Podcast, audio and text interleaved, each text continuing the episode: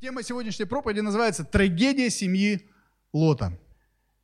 Библия вообще это собрание множества книг, которая сама по себе очень уникальна. Мы знаем, что она писалась на протяжении тысячи шестисот лет, и про ее уникальность можно говорить много-много и много. Это самая читаемая книга на земле.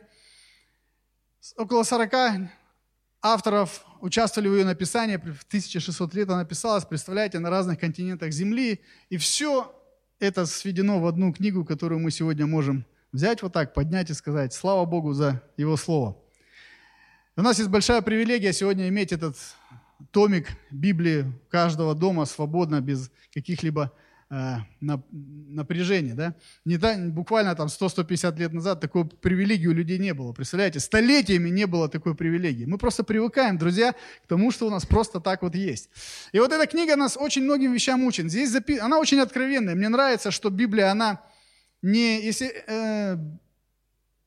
было в истории какое-то событие, которое, может быть, не сильно, как бы, э, при, э, не то что приукрашено, не сильно популярно, скажем так, да, с позиции там, духовенства или с позиции даже церкви, вот, с позиции истории там, израильского народа, то Божье Слово, оно не приукрашивает ничего. Вы заметили? Если это грех, это грех. Если это был царь Давид, допустим, которого Бог назвал своим другом, и он согрешил, это называется грехом. И говорится конкретно и прямо. Так вот, в этой книге записано множество разных историй, множество разных а, повествований о жизни разных людей, живущих на протяжении там, тысяч лет, и праведников, и грешников. И, безусловно, мудрость в том, чтобы смотреть на жизни людей. Божье Слово нас призывает смотреть на жизни праведных людей, на жизни тех людей, которые имели успех с Богом, которые угодили Богу, которые были послушны Богу, были благословлены Богом, и учиться у них, правда же? Ведь логично, э, хотелось бы всегда вот иметь рядом какого-то товарища или соседа, или ста, старшего брата, который опытный, который прошел э, какой-то путь и достиг чего-то во взаимоотношениях с Богом в своей жизни и был успешен. Хотелось бы, правда? Вот, и... Мудрость как раз и состоит в том, чтобы наблюдать, смотреть за жизнью людей, которых действительно исполнили Божью волю, которые действительно прожили жизнь, и в конце жизни они были благословены Богом, оценена их жизнь э, действительно самим Богом, не людьми даже, вот, и есть чему поучиться у них. И также есть люди, которые, к сожалению, они начинали, может быть, хорошо, но заканчивали не очень хорошо, и... Нам тоже следует учиться, смотреть, изучать и, и понимать, делать для себя, брать уроки для того, чтобы свою жизнь корректировать, для того, чтобы своих детей наставлять, для того, чтобы жить так действительно, чтобы это было достойно того звания, призвания, в которое Господь нас призвал. И вот сегодня мы будем как раз смотреть э, на, одну, на жизнь одну, одной семьи, главой которой являлся Лот. Лот был праведным человеком, так Божье Слово говорит. И жил он порядка около четыре тысячи лет назад, представляете? четыре тысячи лет назад человек жил, а мы сегодня будем потратим целый час времени на то, чтобы детально посмотреть, как он жил, как он ходил перед Богом, в чем, почему же эм, его жизнь закончилась не очень хорошо, в чем была ошибка этого праведного человека. И в то же время, почему сам Иисус Христос повелевает нам сегодня, в Новом Завете уже есть повеление Иисуса Христа о том, чтобы мы смотрели, взирали на одного из членов семьи этого праведника для того, чтобы дойти самим до жизни вечной и унаследовать ее. Вот эти вопросы мы сегодня будем разбирать в свете Божьего Слова. И я хотел бы начать эту историю Лота с того, что просто сказать, что этот человек жил вместе со своим отцом более четыре тысячи лет назад. Отца звали Аран. Вот, они, э, он родился и вырос, Лот, в Уре-Халдейском. И так случилось, что рано отец умер у Лота. И у него из родственников остался только его э, дедушка. Дедушка взял всю свою семью, кто еще был, вот, и выдвинулся по повелению Господнему, выдвинулся в землю ханаанскую, обещанную Богом евреям. Но по пути зашли в город Харан. И вот в Харане происходит опять неприятный инцидент в жизни Лота умирает его дедушка. То есть он остался фактически сиротой. Лот остается сиротой, и у него из всех его близких людей есть только один дядя, которого имя Авраам, с которым он потом и пошел дальше. Пошел за дядей и был какое-то время с ним. Аврааму Бог повелел идти в землю, выйти из Египта и идти в землю, которую он определил своему народу. Авраам пошел, и Лот также пошел вместе со своим э, дядей. То есть племянник пошел за дядей. И давайте прочитаем, какие события были после этого. Книга «Бытие» нам, нам об этом повествует. «Бытие» тринадцатая глава. «Бытие» — это какая по счету книга в Библии, кто помнит? Первая, да. Вот первая книга Библии, «Бытие», тринадцатая глава, с первого по тринадцатый стихи мы будем читать. Мы сегодня много будем текста читать, потому что хочется не упустить детали, которые важны, на мой взгляд, в наших размышлениях. С первого по тринадцатый стихи. «И поднялся Авраам из Египта, сам и жена его, и все, что было, и все, что у него было, и Лот с ним на юг. И был Авраам очень богат скотом и серебром и золотом. И продолжал он переходы свои от юга до Вифиля, до места, где прежде был шатер его, между Вифилем и между Гаем, до места жертвенника, который он сделал там в начале. И там призвал Авраам имя Господа. И у Лота, который ходил с Авраамом, тоже был мелкий и крупный скот и шатры. И непоместительна была земля для них, чтобы жить вместе, ибо имущество их было так велико, что они не могли жить вместе. И был спор между пастухами скота Авраама и между пастухами скота Лотова. И Хананеи и Ферезеи жили тогда в той земле. И сказал Авраам Лоту: да не будет раздора между мною и тобою, между пастухами моими и пастухами твоими, ибо мы родственники. Не вся ли земля пред тобою? Отделись же от меня. Если ты налево, то я направо. А если ты направо, то я налево. Лот возвел очи свои и увидел всю окрестность Иорданскую, что она, прежде нежели истребил Господь Содом и Гоморру, вся до Сигора орошалась водою, как сад Господень, как земля египетская. И избрал себе Лот всю окрестность Иорданскую, и двинулся Лот к востоку. И отделились они друг от друга. Авраам стал жить на земле ханаанской, а Лот стал жить в городах окрестности и раскинул шатры до Содома. Жители же содомские были злы и весьма грешны пред Господом». Вот такая часть истории повествования того, что происходило после того, как Лот пошел с Авраамом. Он жил с этим праведным человеком, с этим Божьим человеком рядом. Он учился у него. Он смотрел, наблюдал, как Авраам устраивает дом. У них не было домов, они в шатрах жили. Я имею в виду, как хозяйство устраивает. Он наблюдал, как Авраам занимается тем, что его бизнес... А какой у них тогда бизнес был? Животноводство. Его бизнес распространялся. И мы видим, что Бог благословлял. Да, это были достаточно успешные, успешные люди. И мы уже видим с вами, что Лот тоже уже был не, не бедный. Я вижу, что Авраам, дядя, просто дал ему чуть часть какого-то, может, имущества, удела, научил его, как зарабатывать. И Лот стал зарабатывать. У него тоже были и свои шатры. Да, мы видим пят, пятый стих. И у Лота, который ходил с Авраамом, также были мелкий крупный скот и шатры. То есть у него уже появлялось свое имущество. Он видел, как этот человек ведет дела, как он консультирует людей, как он э, строит семью свою, в своей семье, как он строит взаимоотношения, как он строит взаимоотношения с людьми, как он молится. Э, написано, что Авраам приносил, э, ставил, устраивал жертвенники Богу. Он видел все это с самого начала. И сколько-то лет был вместе со своим дядей. Но вот приходит момент, как часто это бывает, особенно у молодых людей, особенно у людей, которые э, по счастливому стечению обстоятельств, они рождаются в обеспеченных семьях или в семьях, где уже все есть, или как дети, которые, приходят, которые рождаются в семье, где верующие родители. Отчасти им повезло, правда? Мы знаем, что такое неверующая семья, где Бог не царствует в сердце человека. Где внешне только все выглядят красиво и хорошо, но когда закрывается дверь дома, что там происходит. И насколько гораздо, хочется сказать, лучше тем, кто рождается в семье, где прославляют Бога, где живут чисто, свято, богобоязненно, где уважают жену, муж уважает и любит жену, где нет измен, нет драк, нет скандалов. Правда? Гораздо лучше.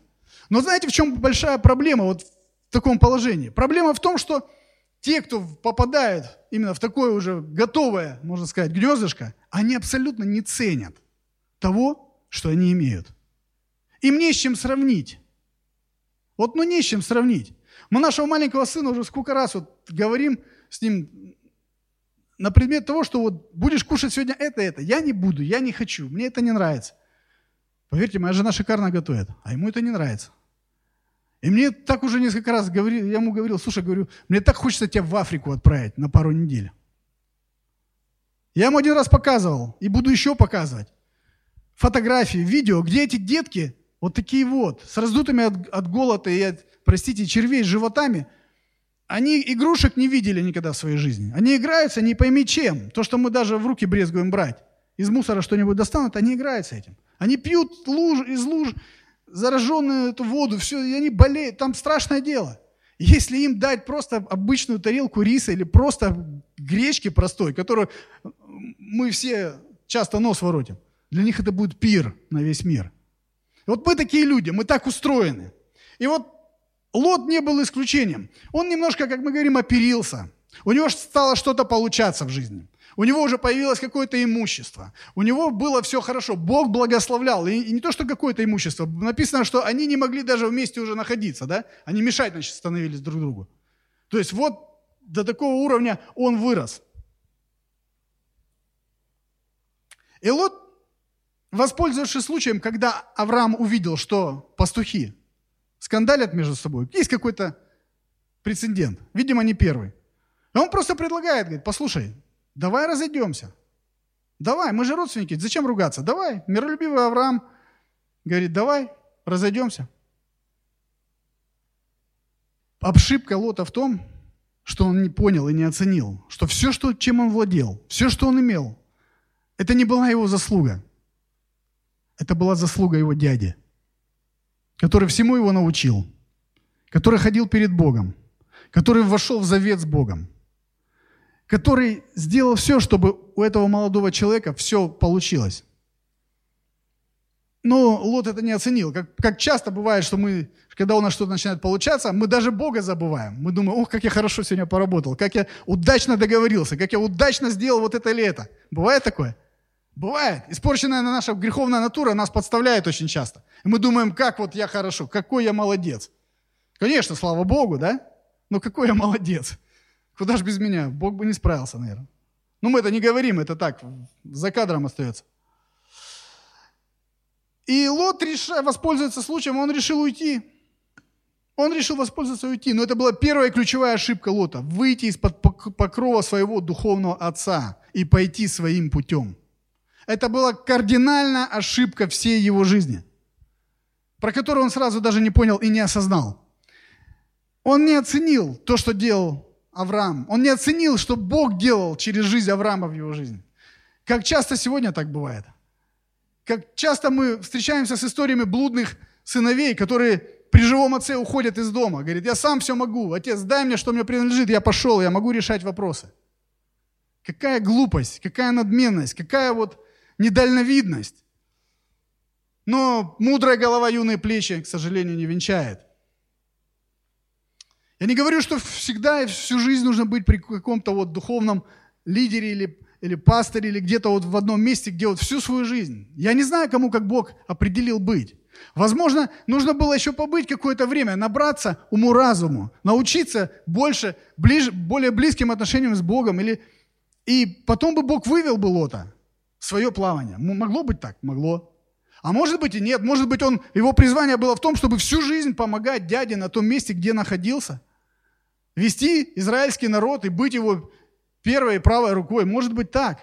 Мы не знаем. Об этом Писание нам ничего не говорит. Мы знаем одно, что с Авраамом Бог был. Аминь. Явно с Авраамом Бог был. Про Лота я такого не вижу. И что происходит? Люди, когда сегодня тоже оперяются, ну вот даже в церкви, сколько был раз свидетелем тому, что в церквях за двадцать лет, которые я был, ну, достаточно немало людей прошло через церковь и эту, и это разные церкви города. И даже некоторые мои близкие друзья, я видел, как они, подобно Лоту, почувствовав свою какую-то вот духовный вес, свою какую-то значимость, свою силу, свою харизму, может быть, пом- помазание на своей жизни, они, они уже оперялись и уже говорили, нам тесно здесь, мы хотим сами, мы хотим сами свое сделать. Но я видел также, что по прошествии какого-то времени, что все, кто уходили таким образом, двигаясь не Божьей волей, а двигаясь какими-то видимыми вещами, на которые они смотрели. Прошло какое-то время, пять, десять, пятнадцать лет, у всех по-разному. И сейчас видишь, что на самом деле происходит в их жизни, что на самом деле происходит в жизни тех людей, которые остались. Сохрани нас Бог от таких неправильных решений, которые принял Лот в свое время. И я извлекаю для себя урок, что важно ценить то, что я имею сегодня. Важно ценить тех духовных руководителей, которые есть сегодня в моей жизни, моего пастора, моих служителей, которые прокладывают путь в духовном мире, которые молятся по ночам, которые ищут Бога, которые ставят эти жертвенники, да, которые мы этого всего не видим. Мы просто приходим и часто разделяем благословение и то благословение, которым Бог благословляет этого человека и церковь через него. И так было у, Авра... у Лота с Авраамом, но Лот этого не оценил. Не знаю, изучая это место, эти места Писания про его жизнь, я подумал, думаю, может быть, Лот что-то увидел, то, что автор... поколебало авторитет Авраама в его глазах, потому что Авраам был человеком. Он был праведным человеком, но он был человеком. Он был другом Божьим, но он был человеком. И было время, когда буквально, если мы прочитали э, э, в тринадцатой главе, то дальше, в восемнадцатой главе, там чуть дальше, вот, мы можем видеть, как Авраам, когда он пришел в Египет, он попросил свою жену назваться сестрой. Помните? Был такой момент. Был такой вот. Такой момент, который хотелось бы скрыть. Идеальная жизнь Авраама. Вообще молодец, да? Вот, здравый служитель такой, благословенный человек, мудрый лидер, большое... любящее сердце, любящее Бога, знающего Бога, все. А тут пришли в чужую страну, жена красивая, говорит, слушай, боюсь, мужчины вот всей, всей этой страны из-за тебя меня побьют. Оно тебе надо? Нет. Ну давай ты моей сестрой назовешься, все. И был такой прецедент, да, мы знаем, не будем углубляться, как, как вышел Авраам, как Бог вывел его по милости своей с, с этой ситуации, но Лот это видел. Может быть, тогда что-то треснуло в авторитете Авраама. Не знаю. Но я четко для себя решил и понимаю, что что бы я ни увидел в жизни моего пастора, моего духовного отца, моего руководителя, я никогда не смею его осуждать. Это его отношение с Богом. Это он стоит перед своим господином или падает, не мое дело. Но что-то произошло, что, по крайней мере, я вижу, что подвигло Лота на то, чтобы посчитать, что Авраам уже как бы, в общем-то, не, не в теме, не в тренде. Ну, без него справлюсь свободно и легко. И он уходит. И он уходит. Хотя самое правильное решение в тот момент было именно остаться с дядей. Потому что Бог был с дядей. Потому что Бог вел дядю и направлял. Что нужно было? Я размышлял, думаю, хорошо, а ты говоришь остаться с дядей. Дядя сам пришел и говорит, давай разойдемся. Было что такое? А он же, попро... кто был зачинщик? Дядя вроде бы сказал, давай разойдемся, Лот. Да. Но мне параллельно напомнил эту историю, когда у пророка Илии был помощник Елисей, помните, который вместо него стал. Там была похожая ситуация, когда дни Илии уже были сочтены, и он чувствовал, что Бог его призывает уйти с этой земли. Он говорит, Елисей, все, оставайся здесь, я иду туда, когда мне Бог сказал. Помните? Это было два раза. А Елисей что сказал? Нет. Вопреки своему пастору. Руководителю духовному. Нет, говорит, нет, я с тобой. Елисей тоже был уже зрелый, и он понимал, что Бог скоро заберет. И он не хотел пропустить. Он хотел быть верным до конца, он хотел быть с Божьим служителем до конца. Он хотел быть там, где двигался Бог. И он говорит, нет, я с тобой пойду. И он пошел. Пошел за своим Или Вифиль. Потом опять ситуация повторилась. В Иерихон то же самое. Или говорит, все, оставайся, все, уже все. Он говорит, не-не-не, я с тобой. Что нужно было сделать Лоту? Мог ли он сказать Аврааму, Авраам, я останусь? Ну как же, больш, большое имение такое, как? Да как хочешь, Лот, можно было. Это было самое правильное и разумное. Можно было смириться под крепкую руку Божью. Можно было вызвать, допустим, этих пастухов и с ними определенно поговорить, чтобы не ругались. Нашли какие-то точки соприкосновения. Можно было? Можно было. Можно было, допустим, да на крайний случай вообще можно было часть скота своего пустить под нож, чтобы меньше стада стало. Потому что они ходили в, том, э, в той земле, где на самом деле был дефицит еды для скота. В этом была проблема. Дефицит воды, дефицит еды, плюс иноплеменные, ну, иноплеменники постоянно то там, то там были на этой земле, которых тоже был свой скот. Вот. И Лот, если бы мудро поступил, он бы сказал, Авраам, давай, хорошо, мы не бедствуем, давай там часть, третью часть, половину часть, да там семьдесят процентов, если надо, забьем, на колбасу пустим. Но мы, я зато останусь с тобой. Мог же сделать, но я не вижу этого. Он, наоборот, такое впечатление, что он воспользовался тем, что дядя ему предложил, и сказал, хорошо. И тем более дядя говорит, давай, смотри, куда пойдешь, ты, я пойду в противоположную сторону. Абсолютная свобода действий. Для молодого человека, для, чело, ну, для человека, который себя считает на высоте, это достаточно, это как вот елейном на сердце, да? Вот. И, ну, и Лот делает определенно свое, а, свой выбор. Смотрите, десятый стих. «Лот возвел очи свои и увидел всю окрестность Иорданскую, что она, прежде нежели истребил Господь Содом и Гоморру, вся до Сигора орошалась водою, как сад Господень, как земля египетская». В то время, это мы сегодня говорим, мы понимаем, что Египет – это ну, как-то негативная ассоциация, да? В то время земля египетская всегда считалась местом процветания. Там было устройство, там было хорошо. Даже Авраам, помните, его же Бог вывел-то из, из земли египетской, когда он туда пришел. Был голод в земле, там, где он был. И Авраам решил пойти там, где хорошо. А Бог говорит, не-не-не, давай обратно, давай, дай, в пустыню. Там, где пустыня, там, где враги, там, там, где мало воды, мало еды, но там моя воля, эту землю я дам вам. И Авраам говорит, хорошо, Господи, повернулся и пошел. Лот действует абсолютно по-другому. Он возвел очи свои и что? Увидел. А что он увидел? Он увидел процветающее место.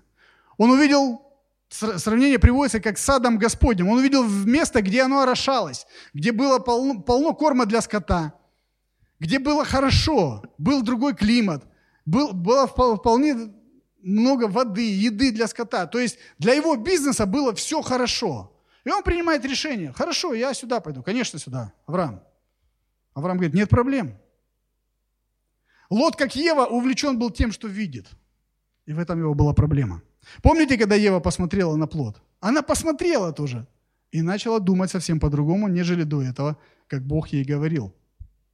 Что-то подобное произошло и с Лотом. И вывод напрашивается сам из этой истории, что нужно учитывать не то, что ты видишь, а то, что определяет для тебя Бог в той или иной ситуации.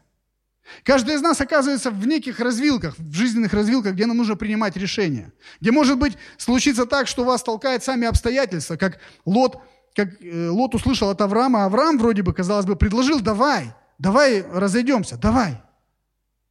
И казалось бы, ну вот сам Бог велел, мой старший родитель так говорит, давай. Но не всегда нужно руководствоваться тем, что мы видим. Над нашей семьей раньше э, частенько шутили о том, что Бог отправит нас в северные народы. Моя жена, наверное, это хорошо помнит. Вот. Миссионерами, говорит, поедете в северные народы. Вы знаете, нас так это злило, вот честно, перед Богом. Злило, потому что, ну кто хочет из Сочи в северные народы? А еще я помню, мы были на одной конференции и посмотрели такой документальный фильм одного миссионера, как он достигал эти северные народы. Там вообще редкие народы, которых там по четыреста-пятьсот человек поселения, можете себе представить? И где там просто, ну, ну это ужас, там ничего туда не, не ходит, не ездит, ничего. Они, то, они на таком броневике военном ехали в положении лежа, в минус, там, минус двадцать, по-моему, внутри кабины было. Ну, то есть, и вот, нам говорят, северные народы. Я говорю, да не в жизнь, говорю. А где-то штраф Божий срабатывает. Я говорю, Господи, я понимаю, что там вот шутят. И ты можешь призвать, это правда. Я говорю, я даже думать в эту сторону не хочу. У меня вот не поворачивается туда взгляд. Я, как моя жена нашла, как-то, ну как бы, она выкрутилась этой ситуации. Говорит, мы живем на Северном Кавказе. Да, можете считать, что мы к северным народам уже приехали. Хотя здесь родились. Ну, в общем, но я знаю одно, друзья, что каждый из нас будет иметь полноценное счастье, удовлетворение и, и жизнь благословенную там, где Бог определил это. И если это северные народы, и это Божья воля, то значит северные народы это гораздо лучше будет, нежели Северный Кавказ, но не в Божьей воле. В этом мудрость и зрелость, я считаю, каждого человека понять, что лучше быть на том месте, где Бог вас видит. Потому что Он наш Отец, Он наш Создатель, и Он, он Творец наш. Но Лот считал по-другому. Он совершенно другими вещами руководствовался. Что увидел Лот? Лот увидел, как, что земля, которую он в себе выбрал, как сад Господень. Авраам пошел в противоположную сторону. Что увидел Авраам? Авраам увидел скудную землю, занятую другими людьми, враждующими племенами. Не было еды, не было воды, мало всего этого было. Жара, негде преклонить голову, никаких оазисов. Но эта земля обещана Богом ему была. Это был ключевой фактор. Если бы Лот вместо того, чтобы возвести свои очи и, и лицезреть, хоть немножко бы просто остановился, закрыл глаза и сказал, Господи, Ты мой Господь и Ты мой Создатель, Ты мне подскажи, нужно ли мне идти туда или нет. Но он так не сделал. Как часто мы так поступаем тоже. Как часто юноши, молодые, когда поднимают свой взор и видят она. А он в поисках уже три года, несчастный, бедный, без жены. А вот она. И он увидел, оценил, какие волосы, какая фигура, какая походка, какие красивые глаза, утонуть в этих глазах. Все хорошо. Одна проблема – она неверующий человек. Ей Бог вообще не интересен. Другая проблема. Родители же не благословят такой брак. Если родители мудрые, духовные, никогда в жизни не благословят. Но ничего. Зато какая она. Я вижу, я лицезрею, я наблюдаю. Вот. И попадают. Парни, девушки, неважно. Мы знаем массу историй, когда заключаются такие браки, и потом, мама дорогая, что там происходит? Что там происходит? У нас тоже, буквально даже в этом году, наша семья прошла через такое испытание в своей жизни. Безусловно, тому виной я, как лидер семьи. Когда в начале года нам предложили купить один бизнес, и это была тема, которая мне была понятна, которая я понимал в ней, я разбирался. Для меня это было ну, не ново, мне не нужно было там массу времени тратить на то, чтобы изучать что-то заново. И когда-то эти же люди этот бизнес продавали в несколько раз дороже в прошлом году. И я тогда даже думал, если бы вот Господь позволил где-то бы взять денег, вот я бы, думаю, купил бы, думаю, и было бы здорово. А тут такое предложение в разы, в разы дешевле. Я как тот Лот поднял взор и увидел, о, я же это хотел, я еще в прошлом году молился об этом, я, я, я. И вы знаете, большая проблема в том, что в этот момент, когда у тебя эмоции бьют, и когда особенно тебя обстоятельства торопят, трезво принять решение у нас большая проблема. Эмоции. Тебе нужно принимать решение. Мы были как раз на отдыхе с друзьями, вот, в отпуске, и мне, значит, звонят из Сочи, говорят, вот, мы продаем, решили, у нас там другая тема, мы уходим, надо быстро, вот все, быстро, быстро, быстро. Вот, и я думаю, это то, что я искал. Господи, слава тебе! И тут еще и, и, твой друг говорит, ну, посоветовался, все, он говорит, ну, если нужно, я там и денег займу, там, без проблем, на первый взнос, давай, если ты разбираешься в этом, если все хорошо. И, как говорится, Господа не вопросили, да? Вопрошал, честно, спрашивал у Бога, но в тот момент, когда тебе нужно быстро это принять решение, ты ничего не слышишь, потому что то, что ты видишь, закрывает все. Вот то, что ты видишь, то, что увидел Лот, красивая земля, он не увидел духовными глазами, что эта земля будет сожжена дотла, и все будет разрушено. Он не увидел. И я тогда не увидел. Но мне так хотелось, мне хотелось, вот мне именно хотелось приобрести этот бизнес, и все, я думал, что все будет хорошо. Ну и, в общем, я настоял, мы сделали, приобрели, погрузились в, этот, в это во все, и буквально через месяц небольшим грянула вот эта вот изоляция, пандемия, а там аренда дополнительная, гораздо больше, чем мы платили до этого, ну и соответствующие последствия. К чему говорю? То есть Бог, если быть кратким, Бог вывел с этого, слава Богу. Мы когда продали его в этом году, я, я искренне вот пережил такой мир на сердце, вы не себе не представляете. Вышел из этой ситуации, как говорится, изрядно общипанный, да, ну, можно сказать, побежденный, но спасибо Господи, что взял деньгами только. Мы делаем все эти ошибки. Мы повторяем эти же ошибки, которые делал Лот. Мы, мы смотрим видимым взором, не вопрошая Господа, не задаваясь вообще вопросами, а что Бог имеет на это... Свой, какой свой взгляд. Мы не приучены искать его именно ответа в молитве. Мы не приучены погружаться именно не в суету проблем, а оставаться один на один и, закрываясь где-то, молясь, предстоя перед своим Богом, дожидаться его ответа. Что он хочет сказать мне на эту тему? Ведь он мой отец, он мой создатель, он во мне заинтересован. Но мы не можем. Как я в этой ситуации... Эмоции взяли верх. Быстрее, быстрее, то, что хотел. Сейчас еще же начали смс-ки присылать тебе, там говорят, тут уже есть другие люди, которые задаток дают, понимаете? Я ж не знал про пандемию. Я не знал, что будет изоляция. Я не знал, что весь бизнес встанет вообще. Я этого не знал. Бог знал, скажите? Знал. Жена моя догадывалась. Ну, сердце Лота было непреклонно. Ну, в общем, слава Богу, вывел. Но просто мы попадаем в такие вещи. Нам важно не смотреть на видимое. Красивое, обеспечивает, э, ну, земля там обеспеченная, наполнена благами какими-то, работа или что, куда, какая бы сфера ни была. Нам нужно всегда понимать, что нужно с Богом посоветоваться. Нужно посоветоваться с братьями, сестрами своими. И тем более, если ситуация, когда нужно быстро и сейчас принимать решения, никогда не нужно принимать каких-то важных и ключевых решений. Это вот сто процентов. Отличие Лота и Авраама было в том, что Лот основывал свою веру на том, что он видит. А Авраам основывал свою веру на том, что он слышит, что Бог ему говорит. Вот и вся разница. Но и венец жизни у этих людей был абсолютно разный. И жизнь прошла абсолютно по-разному, но не сразу. Авраам остался в пустыне, а Лот... Думая, как и я, думал, что мы приобрели благо и благословение, и дело пошло, и все вроде бы хорошо, и прибыль какая-то появилась, не знал, что будет впереди. И Лот был доволен, ушел э, со своей семьей, поселился возле Содома. Он не, не зашел в Содом сначала. Его написано, что его шатры были возле поставлены, да?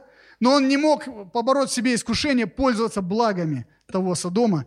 Слишком много там всего было хорошего. Хорошие условия были для того, чтобы процветать, жить нормально, нежели где-то там в пустыне всю свою жизнь потратить каким-то ну, пастушком, который пасет там этих стада овец, стада скота, слоняется туда-сюда постоянно под э, натиском иноплеменников, ища в поисках пищи для своего скота. Ему это не хотелось. Его мало интересовало, что именно Божья воля была там. Потому что, живя там, Авраам всегда зависел от Бога. Историки говорят, что то, то место, где ходил Авраам, оно очень редко было, вообще там редко были дожди. Если туда, куда пошел Лот, там постоянно была орошаемая земля, с этим вообще не было проблем. То в пустыне, в том пустынном месте, где был Авраам, прожил множество лет, там постоянно люди зависели от дождя. Нет дождя – все, фактически смерть. И что это рождало в сердце человека? Человек всегда был зависим от кого? От Бога. Он понимал, что если Бог благословит, дождь будет. А уже когда у тебя все условия созданы, ты от кого зависишь во многом? От себя. Как сегодня вот этот успех где-то кому, многим людям он даже не нужен в жизни. В том формате, который мы хотим. Поэтому мы когда молимся, говорим, Господи, да будет воля Твоя. Да? Потому что сколько людей, жил человек, работал, получал свои какие-то деньги, зарплату, все было хорошо, служил в церкви, приводил людей ко Христу, женился в семье, дом, дети, все благословенно. Ну да, немного, небольшие деньги получают, но хорошо все. Молятся целыми сутками: Господи, дай мне бизнес, дай мне то, дай мне процветание. Приходят, приходят деньги какие-то на, в его жизнь, и смотришь, человек меняется. А потом вообще человек теряется, нет церкви. Ты где, брат? Да у меня сделка, да у меня люди, да у меня то. Ты где? Подожди, ты где? Да подожди, я успею, я это. Сколько таких вещей? Я не думаю, не то, что не думаю, я убежден, что Бог благой, и Он щедрый Бог. Так Божье Слово про Него говорит. Но очень часто Он не дает людям то, что мы просим, лишь только потому, что ради нашего же блага. Ради нашего блага. Мой брат из Киева рассказывал как-то, как один брат во Христе молился о том, чтобы Бог дал ему машину. Прадо, он там мечтал о джипе Прадо, прям молился так. Он говорит: ну и что ты думаешь? Он просил домашнюю церковь молиться, на молитвенных молился. Одержим был этим Прадо. Нужно было в Тойоту-центр зайти, да, кредит взять. Ну, не знаю, что там у него не получалось, но он хотел. И в один день приехал брат на Прадо. Но они говорят, когда говорит, он получил эту машину, сел брат на эту машину, говорит, и уехал. И больше мы его, говорит, не видели в церкви. Такая какая-то банальная, смешная история. Но вы знаете, в этом есть доля правды, что часто человек, получая благословение, то, заради которого он пришел, он уходит. Он уходит, его это уносит. Особенно, если это там бизнес, какое-то предприятие. Это очень азартно, это интересно. Поначалу ты просто заради, работаешь ради того, чтобы выжить, там, получить зарплату, накормить близких. Но потом уже люди, которые двигаются дальше, им уже ну, в этом нет проблем. У них просто уже азарт. И это увлекает. И храни нас, Господи, от тех путей, которые не Твои. Храни нас, Господи. Шло время, и Лот попадает в такую ситуацию, что живя возле Содома, эта окрестность состояла из пяти основных городов, которые между собой воевали периодически. Цари воевали. И вот очередная, очередная разборка. Несколько царей там идут на несколько других царей. Вот. Одни побеждают, захватывают и захватывают Лота. Помните эту историю? Они захватывают Лота, Лот уходит. Все его имущество, жена, дети... Все, что он имел, попадает к врагам. Об этом узнает Авраам. Авраам узнает, что племянник его в беде, собирает там команду. Рабов у него было триста восемнадцать человек. Сам возглавляет ее, и ночью они приходят и, значит, забирают у врагов, забирают все, что те отвоевали. Включая, конечно, имущество Лота, включая самого Лота и все, что у него было. Это был, на мой взгляд, для Лота шанс, просто вот, какой-то знак свыше, знак с неба. Потому что когда нас, мы сильно увлечены своим успехом, сильно увлечены тем, что у нас все хорошо, а у Лота было все хорошо, когда он пришел в эту землю свою, то Богу иногда приходит, приходится сильно стучаться разными способами, чтобы достучаться. Ой-ой! Мой сын, моя дочь, остановись, подожди. И часто это бывают обстоятельства, или болезни, или еще что-то, да? И потом раз человек, ой, как-то вот, Господи, поп... нашло что-то. И это был шанс для него, для Лота, опять прийти и сказать: Авраам, прости. Опять вот ты пришел и все решил, благословение пришло. Можно я с тобой буду, дядя? Зная Авраама из Писания, я думаю, что он с удовольствием бы согласился и забрал бы Лота. Но что делает Лот? Он упрямо идет в ту же землю. И уже поселяется не рядом с воротами, а уже поселяется внутри, внутри самого дома. Не там, где у него стоял его разоренный дом, который разграбили те войны, э, те, те войска, которые пришли, а именно он уже заходит туда, на территорию Содома. И его уже не смущает, что это злые люди, что это наполненные грехом люди, что это люди, которые беззаконно живут. Он уже там, с ними. И дядя, я не вижу даже, чтобы он вообще дяде спасибо сказал.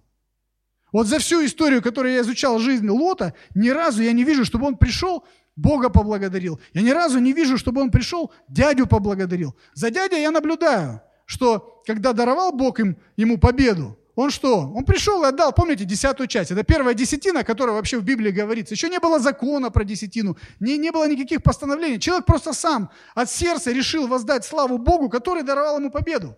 Взял и, и первосвященнику говорит: вот, все, что я отвоевал, то, что Бог даровал мне победу, десятую часть я отдаю тебе. То есть признаю то, что Бог поучаствовал в моей жизни, я хочу его поблагодарить. Почему Лот не научился этому? Я не знаю. У него был лучший пастырь того времени. Лучший. Не было лучше на земле. Авраам был праведный, он был другом Богу назван. Сам Бог его так называл. Лот не перенял ничего, не использовал этот момент и не увидел. И он был ослеплен этим садо, Содомом, этой привлекательностью, тем, что он, э, именно его привлекал не грех, его привлекали возможности, как часто у нас сегодня так бывает. Лот уже не видел свою дальнейшую жизнь без Содома. Он уже не мог, он уже, начи... он уже ассимилировался, он уже начинал соединяться где-то с этими людьми. Но он был праведник, он не касался греха, он не был увлечен в каких-то вещах, тех постыдных, которыми э, занимались те люди. Но он уже был внутри и был на территории Содома. И так часто человек, люди сегодня тоже, увлекаясь какими-то вещами, не смотрят на то, кто стоит за этими вещами. Сейчас очень легко, вот мы, мы, мы с женой, допустим, ищем э, возможность нашего сына отдать на танцы. Вот мы видим, он подвижный такой, ну, шустрый парень, его хочется, чтобы он там что-то, вот, куда-то энергию где-то терял, чтобы нам меньше доставалось, потому что, ну, тяжеловато бывает вынести. На борьбу чуть позже. Амбиции сильно большие. Надо, я думал об этом, но нет. Пока, пока, пока так. Пока на танцах хочется, что типа брейка, что-то такое. Вы знаете, мы стали выбирать э, те кружки, где занимаются этим. И я когда смотрю на, одну, на одних ребят, они выкладывают свои фотографии, все. Я смотрю, они все в татуировках там, такие в наколках, знаете, такая два, дворовая пацанва там, все. Вот. Много их там, весело им там, хорошо. У меня вопрос, думаю, оно мне надо? Вот на данный момент его погружать в эту среду. Когда он еще просто шесть лет, ну, куда поведешь, туда пойдет. Я думаю, нет. Я начал дальше искать те клубы, где не так, где немножко по-другому, где более уровень получше. Может быть, придется где-то ужаться и подороже заплатить, но лучше так. Я использую этот принцип для того, чтобы погрузить его в ту среду, которая, я понимаю, она его будет формировать в любом случае. Безусловно, моя ответственность как родителя и ваша – это проводить с ним время, чтобы пеленговать все вот эти неправильные вещи, которые с улицы, с мира приходят в его жизнь, чтобы это как можно быстрее вычислять и помогать ему справляться, помогать ему видеть, что правильно, что нет. Ну, по крайней мере, что зависит от нас, мы должны тоже видеть, не руководствоваться тем, что если этот клуб, там, допустим, в данном случае, или это э, какая-то э, танцевальная там, организация имеет успех в городе и за городом, и везде она популярна, но если там процветает откровенный грех, извините, ну, то я туда не хочу, чтобы мой ребенок пошел. При всем же при том. Но человек, который будет руководствоваться другими вещами, а так все делают, а это престижно, а это популярно, это то, что вот, ну, если спросят меня, в какую, в какую школу твой сын ходит, или в какой, там, э, на какой вид спорта, какую, именно какому тренеру, вот я скажу вот эту фамилию, это будет, значит, значимо. Как много сегодня так люди живут вот этой ерундой. И они не смотрят на то, как Лот не смотрел, что люди, при всем изобилии этого содомской земли, люди были злы, коварны. Они погибали в грехах и в растлении. И время шло дальше. Лот уже, мы можем прочитать это в девятнадцатой, девятнадцатой главе, смотрите, первая, девятнадцатая глава, первый стих. Он уже имел авторитет. Он уже поднялся определенно в своих глазах еще больше. Бизнес его процветал, он имел авторитет. девятнадцатая глава, первый стих говорит, когда пришли два ангела, которые пришли принести суд Божий уже Содому, этой земле. Лот даже не предполагал об этом. Он просто почивал на лаврах и думал, что все прекрасно будет, все хорошо. И написано, и пришли те два ангела в Содом вечером, когда Лот сидел у ворот Содома. Лот сидел у ворот. Мы знаем, что в те времена у ворот решались все важные вопросы. По сути, он сидел в администрации города, если так, сегодняшним языком сказать. То есть он уже был значим, он стал еще выше. Я не знаю, потешался он над своим дядям или нет, но почему-то я не вижу нигде, чтобы он вообще за все это время, которое он пребывал в Содоме до его уничтожения, а это двадцать лет, простите, прошло. Я ни разу не вижу, чтобы они где-то пересекались. Единственное, только когда дядя помог ему из рабства опять выскочить, да, когда вот только взяли его в плен. Все. Вот. Ну, возможно, он вспоминал и думал, Авраам, зря ты со мной не пошел, ты бы со мной пошел.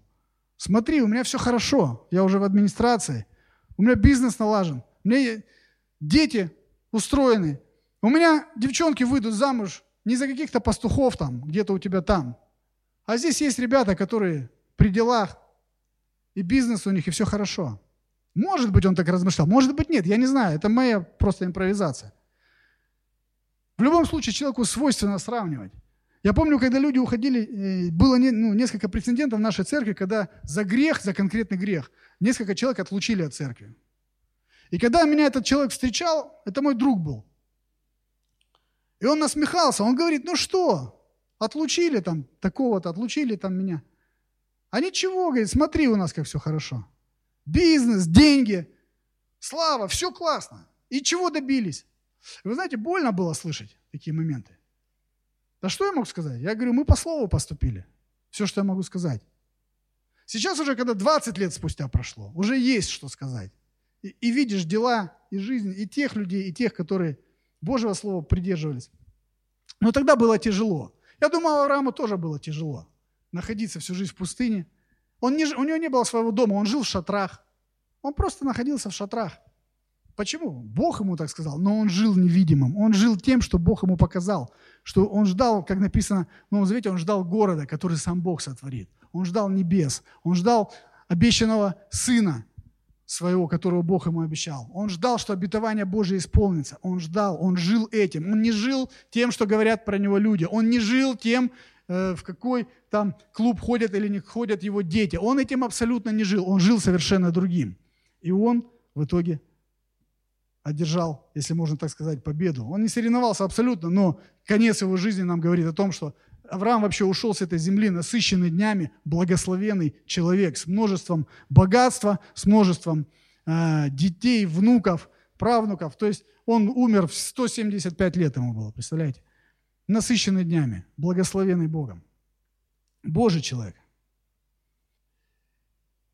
И чаша переполнялась Содома и Гоморрой, Бог посылает ангелов, которые пришли для того, чтобы уничтожить. Авраам, сначала они зашли к Аврааму, Авраам встречает их, и он распознает в них Божьих посланников, распознает Бога. И написано, что Бог не мог сокрыть от друга своего, планы свои. Он сказал, что вот иду посмотреть в земле Содомской. О земле Содомской уже просто вот земля кричит о, ее, о, о грехах ее. Хочу пойти посмотреть. Для Авраама это было достаточно, он понял. Он понял, что если Бог так сказал, то Содому не сдобровать. Это значит все. И он знал, у него там племянник его. И помните, он начинает ходатайствовать, он становится впролом. Говорит, Господи, а вот если там пятьдесят праведников будет, помните? Может быть, ты сохранишь этот, эти города, эту землю? Бог говорит, хорошо, сохраню. А если сорок? А если тридцать, да? Ну и начал там. И дошел до десяти, говорит, ну прости, прости, Господи, ну вот десять, если человек будет праведных, не тронешь. Бог говорит, хорошо, не трону. И Авраам успокоился, он дальше перестал, он даже дальше не торговался, если так можно сказать, не просил уже. Я думаю, расчет был прост. Он прикинул, что он знал, что Лот праведный человек. Он же его учил, Лот же столько с ним ходил, но прошло двадцать лет, которые отложили отпечаток на душе Лота. Вот. Авраам про это не знал. Он думает так, а Лот, жена, понятно, праведный Лот не мог нечестивую жену взять. Жена, значит, тоже все хорошо. У него есть двое детей, и там э, уже есть два претендента на их руку и сердце, два жениха, да, которые вот-вот должна быть свадьба. Это значит еще, получается, сколько, четыре человека, четыре плюс два, уже шесть. А я попросил у Бога десять, если будет праведников, чтобы он не трогал землю. Ну, неужели за двадцать лет Ной, ой, Лот не привел никого к Богу? Неужели праведный Лот не оказал влияния? Я думаю, Авраам так думал. Он даже дальше не торговался уже с Богом, не просил его, не, у, не упрашивал. Ну, давай хотя бы пять. Он думает, все, десять достаточно, дело решено, пошел спокойно спать. Но проблема была в том, что за двадцать лет Лот ни на кого не оказал влияния. Ни на кого. Не нашлось десять праведников. Не нашлось. Не нашлось. Они уже за эти двадцать лет настолько ассимилировались, и их семья, она больше была похожа на то, что... Они имели форму праведности во многом. У них не было явных каких-то грехов, но уже внутри содержание было давным-давно потеряно. То влияние, та соль, про которую нам Библия говорит, что вы соль этому миру, уже была потеряна. И Лот не мог ни на кого оказать никакого абсолютного влияния. Сегодня тоже часто мы видим такие вещи. Кого не спроси из церкви, как ты считаешь, молитва важна в жизни человека? Важна. Ты каждый день молишься? Ну, там, бывает. Божье Слово важно читать? Да, брат, важно читать. Читаешь? Бывает. Ну и так далее. Служить Богу важно? Да. В каком вы служении? Ну вот, собираюсь, думаю, Бога ищу. Подойдите к администратору церкви, он расскажет. Есть масса вакансий. И так далее. То есть была форма, не было уже содержания. И духовная температура Лота стала сильно падать. Если читать дальше, девятнадцатую главу, мы можем увидеть, что... Давайте прочитаем. Просто по ходу буду комментировать, потому что есть детали, которые очень важны. Мы можем видеть, как просто Лот, его духовная температура падала, падала, падала, и в итоге он пришел к своему краху. Итак, давайте с первого стиха. При... «Пришли те два ангела в Содом вечером, когда Лот сидел у ворот Содома. Лот увидел, встал, чтобы встретить их, и поклонился лицом до земли. И сказал, государи мои, зайдите в дом раба вашего, и ночуйте, и умойте ноги ваши, и встанете поутру, и пойдете в путь свой. Но они сказали, нет, мы ночуем на улице. Он же, он же сильно упрашивал их, и они пошли к нему, и пришли в дом его. Он сделал им угощение и испек пресные хлебы, и они ели. Еще не легли они спать, как городские жители содомляне, от малого до старого, весь народ со всех концов города окружили дом. И вызвали Лота, и говорили ему, где люди, пришедшие к тебе на ночь? Выведи их нам, мы познаем их. Лот вышел к ним, ко входу, и запер за собой дверь, и сказал, братья мои, не делайте зла. Вот у меня две дочери, которые не познали мужа. Лучше я выведу их к вам. Делайте с ними что вам угодно. Только людям сим не делайте ничего, так как они пришли под кров дома моего». Пока точка. Ситуация. Ангелы. Он не распознал, что это были ангелы. Он просто, как человек с Востока, наученный праведным Авраамом, он принял людей, принял к себе в дом. То есть для восточного человека гости – это вот все. Да? И мы видим картину. Раз, извращенные люди приходят и говорят, мы хотим, выведи там, кого, кто там к тебе пришел? Выведи, мы хотим познать, мы хотим иметь с ними сексуальную связь. Представляете, насколько вот дошло развращение этого, этой области до, до таких вот вещей. И Лот говорит, что, меня удивляет фраза, седьмой стих, и сказал Лот, братья мои, не делайте зла. Подожди, ты кого братьями называешь? Тех людей, с которыми когда-то, лет двадцать назад, ты только подошел к, к стенам их города, ты даже не вошел туда. Ты остановился и жил со своей семьей вне города. Потому что ты знал, что это злые, нечестивые люди. Смотрите, какие перемены. Мало-помалу. Не имея духовного наставника над собой, не имея пастыря, не имея церкви. Потому что мы нигде не видим, что он поклонялся Богу все это время. Про Авраама видим. Жертвенники ставил, Богу молился, ходатайствовал. Да? Наставлял детей своих, учил. Про Лота не видим. И эти двадцать лет худые сообщества развратили добрые нравы. И он уже говорит им, братья мои, братья мои, он уже за свой, он же в администрации, он уже там, все хорошо у него. Не делайте этого зла. И какое-то безумное предложение. Вот две дочки, которые мужа не познали, забирайте. Не знаю, сложное место для того, чтобы это все истолковывать. В разные богословы говорят о разных вещах. Кто-то говорит, что все-таки Лот был еврей, и он понимал, что те, кто в содомском грехе завязаны, для них женщины, они неинтересны. И он предло- сделал предложение, которое им абсолютно неинтересно, они бы все равно их не взяли. Кто-то говорит о том, что просто он и не собирался отдавать, безусловно, своих дочерей. Просто это была как бы фраза, так, оборот речи такой, что он показывал тем самым, что это мои гости, я вот готов все отдать, только бы, ну, у восточного человека гости на, на первом месте, только бы вот гости были в целостности и сохранности. Но смотрите, что происходит дальше, девятый стих. Но они, эти люди, сказали ему, пойди сюда. Такой оборот нормально, да? Понятный русским очень хорошо. Пойди сюда, то есть не подойдите, пожалуйста, сюда, Лот. Пойди сюда. и сказали, вот, вот пришелец, это на него, хочет судить, теперь мы хуже поступим с тобой, нежели с ними. И очень приступали человеку сему к Лоту и подошли, чтобы выломать дверь. У Лота приоткрываются глаза. Он же думал, он свой. Он говорит, братья, братья мои, там, кореша мои, друзья мои. Они говорят, ты кто вообще такой? Ты пришелец. Ты пришелец в этой земле. Ты будешь тут судить? Иди сюда, мы сейчас с тобой еще хуже сделаем.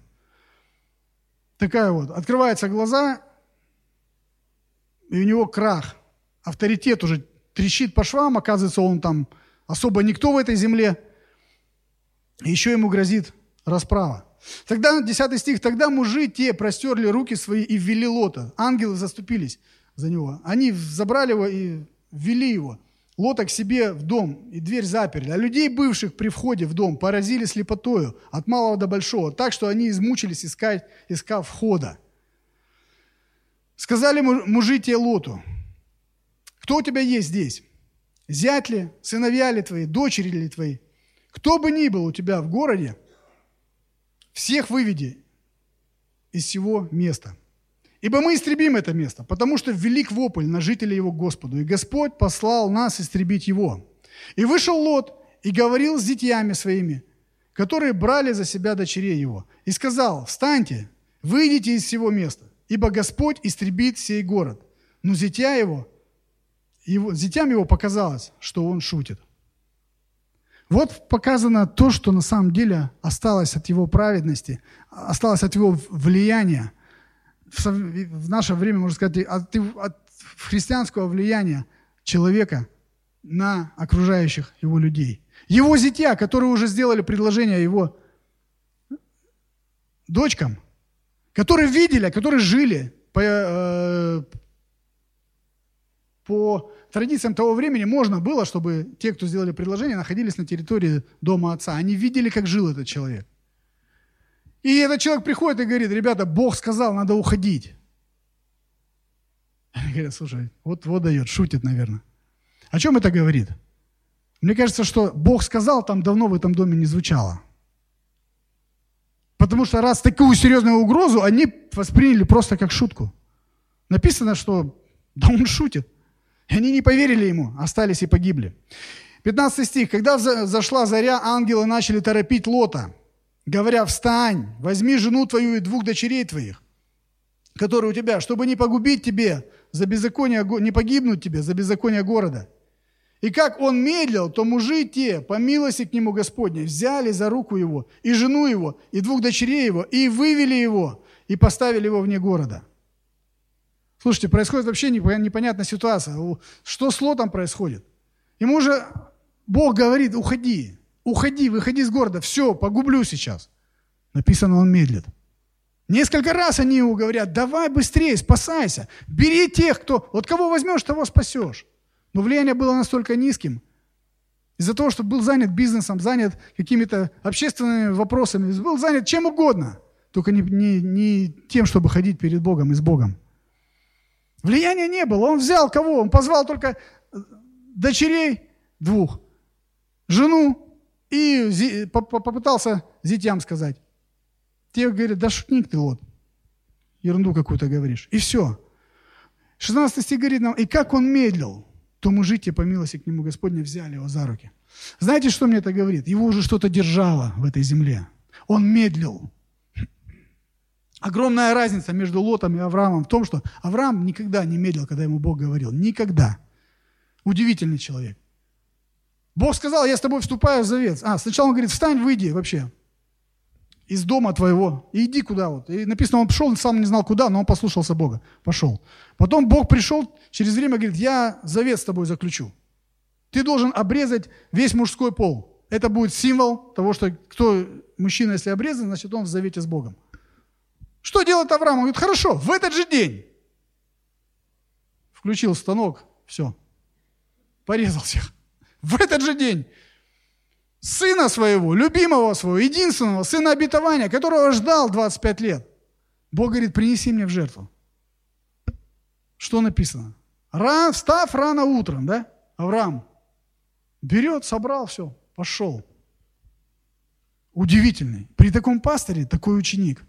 Ему говорят, давай, вставай, забирай всех своих, выходи. Что? Медлил. Он уже привязался. Он к Содому привязался, к этой субкультуре привязался. Вот к этим шмоткам, к этим домам, к этим всему он привязался. Он медлил. Его ангелы взяли, подхватили, по милости Божьей, уже написано, вывели. семнадцатый стих. Когда же вывели их вон, то один из них сказал, спасай душу свою, не оглядывайся назад и нигде не останавливайся в окрестности сей. Спасайся на гору, чтобы тебе не погибнуть. Но Лот сказал, нет, владыка, вот раб твой обрел благоволение перед очами твоими, и велика милость твоя, которую ты сделал со мной, что спас жизнь мою, но я не могу спасаться на гору, чтобы не застигла меня беда, и мне не умереть. Вот ближе бежать сей город, он же мал. Побегу я туда, он же мал, и сохранится жизнь моя. То есть мне это говорит, он уже просто все, духовно просто банкрот. Он потерял репутацию, он духовно ничего не понимает. Он говорит, с Богом спорит, Бог говорит, на вот эту гору беги. Он говорит, не-не, Господи, я не успею туда добежать. Слушай, тебя целую ночь ждали. Целую ночь тебя ждали, уговаривали. И Бог тебе говорит, беги, успеешь. Он говорит, не-не, я не успею, давай вот в этот город. Единственное радует в этом то, что в тот город, в который он пришел, он, он был помилован. Это один из пяти городов, который должен был Господь уничтожить. Но из-за Лота он, он просто ну, не сжег. Хотя там тоже были нечестивые люди. То есть мы, мы смотрим, что он пришел к духовному полному кризису и банкротству. И сказали ему, двадцать первый стих, вот в, угодно, в угодность тебе, Бог говорит, я сделаю и это, не спровергну города, о котором ты говоришь. Поспешай, спасайся туда. Ибо я не могу сделать дело, доколе ты не придешь туда. Четко и понятно. Говорит, пока ты не выйдешь, я ничего, я не могу сделать то, что я запланировал. Поэтому назвал, и назван город этот Сигор. Солнце взошло над землей, и Лот пришел в Сигор.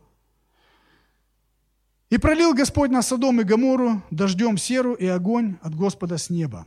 И не спроверг города сии, и всю окрестность сию, и всех жителей городов сих, и всех все произрастения земли.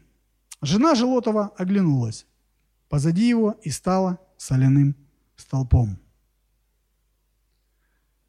Вот такая невеселая история про жизнь одного праведника. Бог свой гнев явил, Бог излил, уничтожил. И уже, казалось бы, спасенные люди, там кроха какая-то, вышли. Жена поворачивается, нарушает запрет, который был ранее дал ангелам, и смотрит туда, где было ее сердце. Ее сердце ее повернуло на самом деле. Не любопытство посмотреть кино, а как же там апокалипсис Содома? Абсолютно нет. Ее держало то, что там было в Содоме. В этом ее была проблема. Как часто людей сегодня что-то держит материально на этой земле. Как часто люди ради того, чтобы сохранить какой-то свой имидж или статус, они идут в разрез христианским принципам и поступает не так, как Бог говорит. Где-то врут, где-то лукавят, где-то взятки дают. Как часто сегодня люди поступают так, как Бог не говорил им делать, лишь только потому, что сердце их на земле, сердце привязано именно к, тому, к этому Содому, привязано к благополучию, привязано к статусу, привязано к тому, что для Бога по сути мерзко. Бог не против того, чтобы человек жил в благословении. И мы видим, жизнь Авраама была обильно благословлена. И Авраам и Лот были богаты, но Авраам обладал богатством, но сердцем не привязывался к нему абсолютно. Даже к любимому сыну, которого двадцать пять лет ждал. Он не привязывался настолько сильно, как он был привязан к Богу. У Лота мы замечаем, что ситуация была другая и у него, и у его жены. И она погибает. Вообще говоря, о второй половине Лота удивительная история. Казалось бы, мы даже не находим ее имя. Вы заметили, что имя ее не указано? Кто-то говорит, потому что она была с другого рода, народа, и поэтому не, не написали. Не знаю, каждая деталь важна в Писании. Но мы не видим, что даже об ее имени говорится. Но тем не менее, мы видим эту трагичную судьбу которая, этой женщины, которая оглянулась и стала соляным столбом. Она погибла. Фактически она была уже спасена, но она не спаслась. Лишь только потому, что сердце ее было привязано к тому, что там, в Содоме.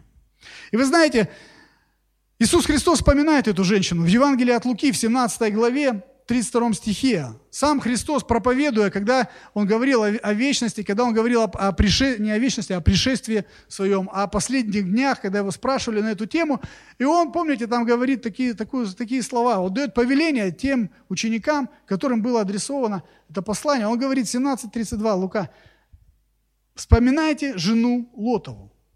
Вспоминайте жену Лотову. Евангелие от Луки, семнадцать тридцать два. Вот, вспоминайте жену Лотову. То есть он повелевает нам вспоминать ее. Казалось бы, Господи, почему именно ее? Столько праведных жен было. Можно жену Ноя вспомнить, правда? Ее тоже про нее мало что говорится, но она сохранила верность своему мужу. В его деле непростом, который он почти сто лет строил этот ковчег и ждали какого-то дождя, которого никогда не было доселе, до того времени. Это было безумие, но она была рядом с ним. Можно было бы ее вспомнить, от нее чему-то научиться. Но Христос именно говорит, нет, вспоминайте жену Лотову. Не жену Авраама, не жену праведного Ноя, а жену Лотову. Почему? Потому что жена, ее сердце было привязано там, где ее муж прожил с ней двадцать лет. Привязана к этому материальному, земному, и это погубило ее. И Господь говорит, когда вы думаете о вечности, когда вы думаете о моем пришествии, когда вы думаете о том, что Бог, что придет тот день, когда Господь появится во второй раз, уже не как ягненок кроткий, а как судья неба и земли, вспоминайте жену Лота. Вспоминайте, думайте. Не будьте как она, не привязывайтесь к этому земному, не оглядывайтесь назад, потому что такие неблагонадежны для Царства Божьего. Те, кто озираются назад. Не делайте так. Вспоминайте жену Лота. Господь вывел нас всех из дома рабства, из земли египетской, да, как мы говорим. И Он ведет нас в обетованную землю, ту землю, которую мы ожидаем, когда придет наш Небесный Отец, когда придет Господь.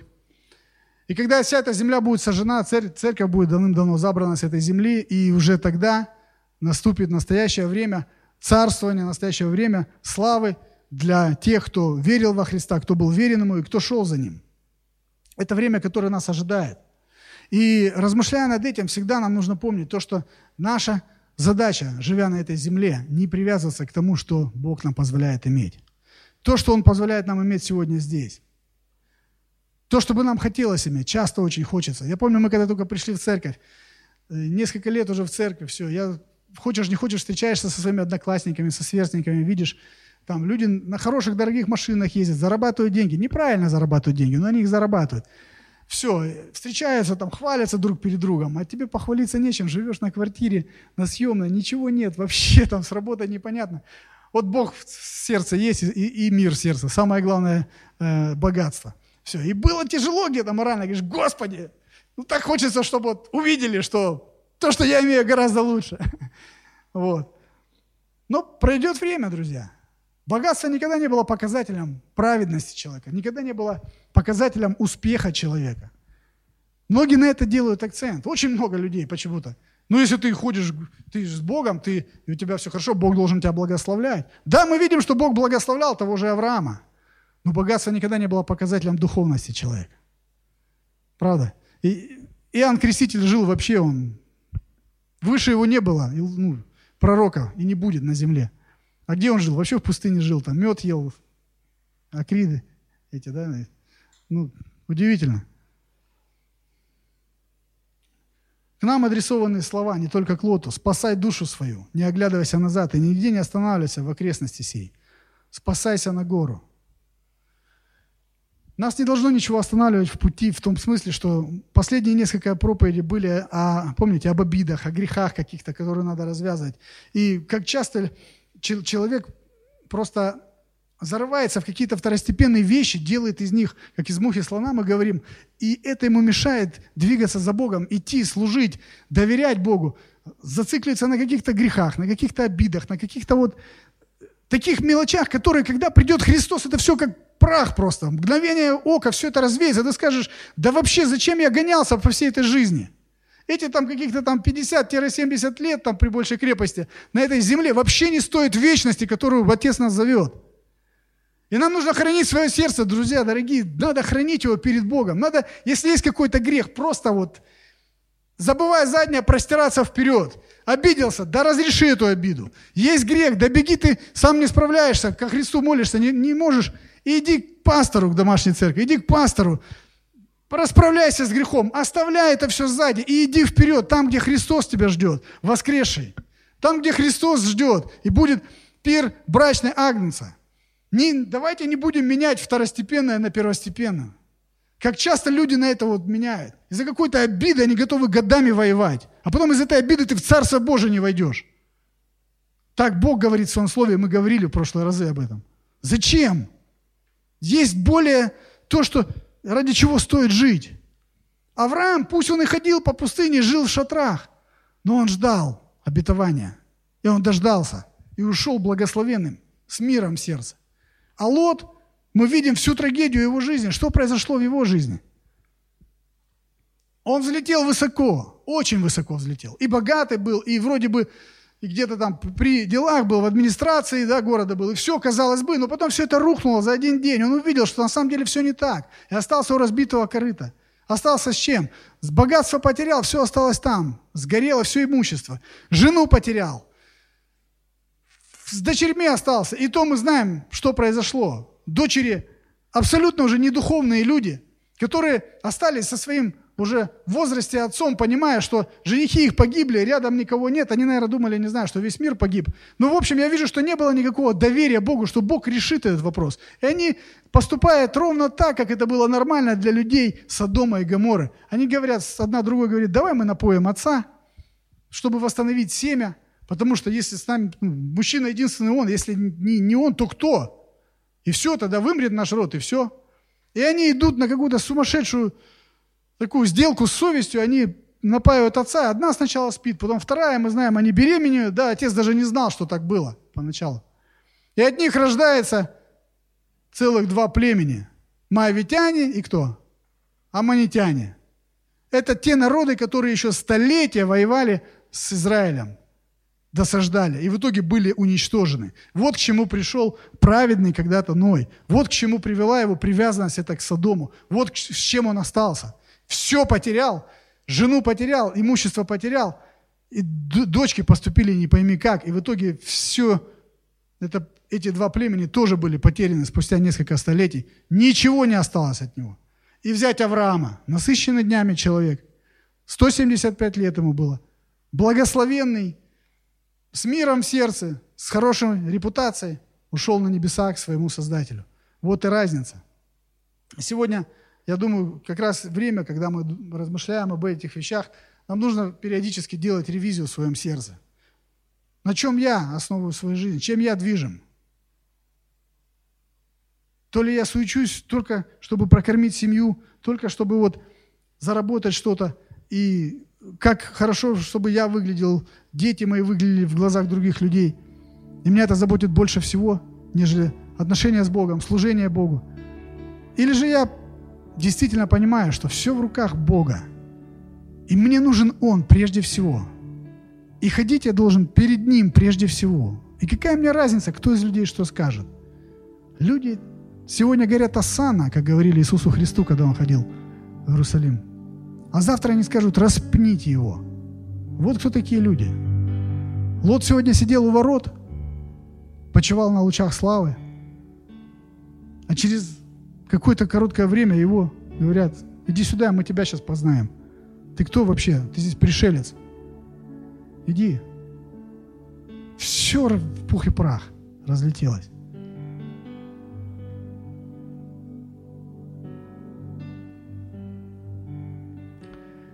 Я буквально хотел озвучить пять выводов, которые я сделал, исходя из всей этой истории. Может, они кому-то помогут. Первое, что мне хотелось бы подытожить и сказать, что, знаете, цените то, что имеете. И будьте благодарны Богу за это. Лот, по всей видимости, не ценил то, что он имел с Авраамом, когда с самого начала было. Он был благословенен, но ему было мало. Он хотел чего-то большего. Он хотел... процветания, он хотел того, что было на той запретной территории, которая была полна греха, но его это уже не волновало. Думаю, как важно, как Библия нам говорит, что важно быть благочестивым, это великое приобретение, да? Быть благочестивым и довольным. Цените то, что имеете, и будьте благодарны Богу за это.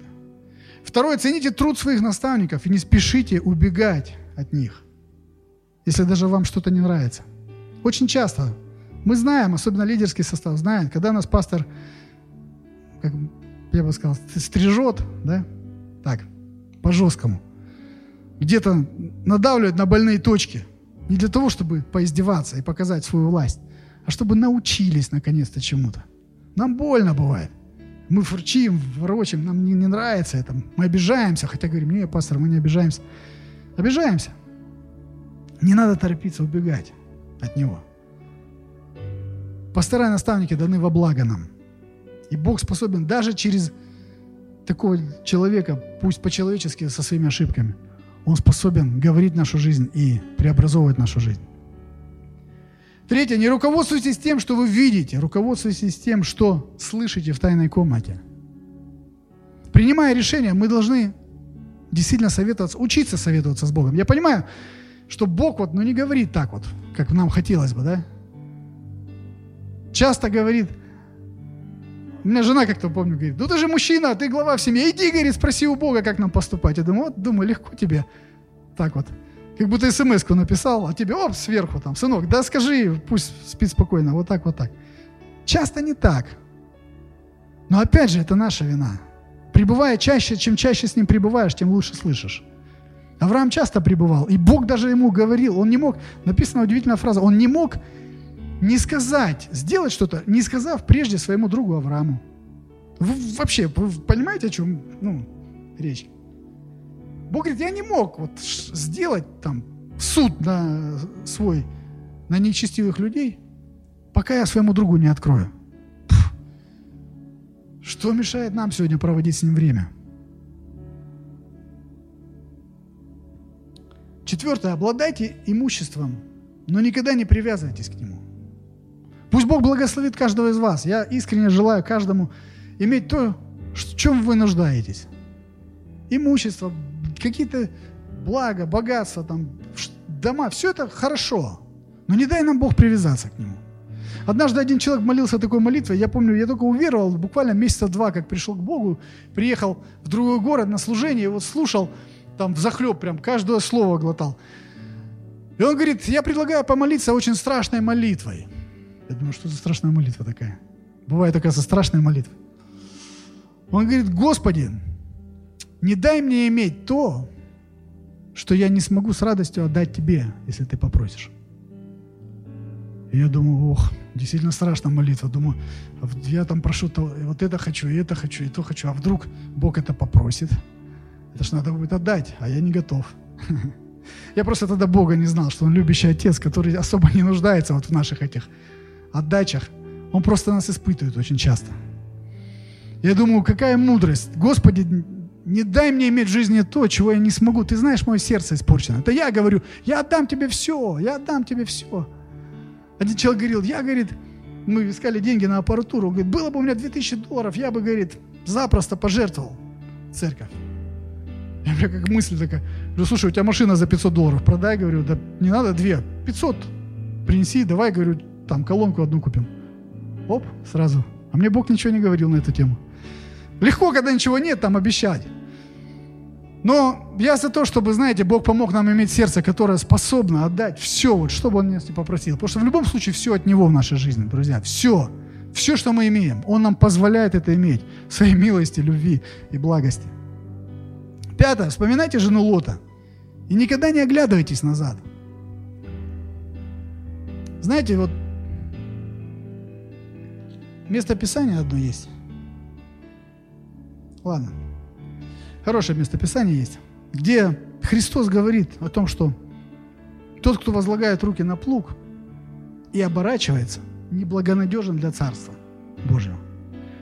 Если я пришел в завет с Богом, если я отдал Ему свое сердце, свою жизнь, упаси меня Бог размениваться на какие-то второстепенные вещи, которые для меня были важны когда-то.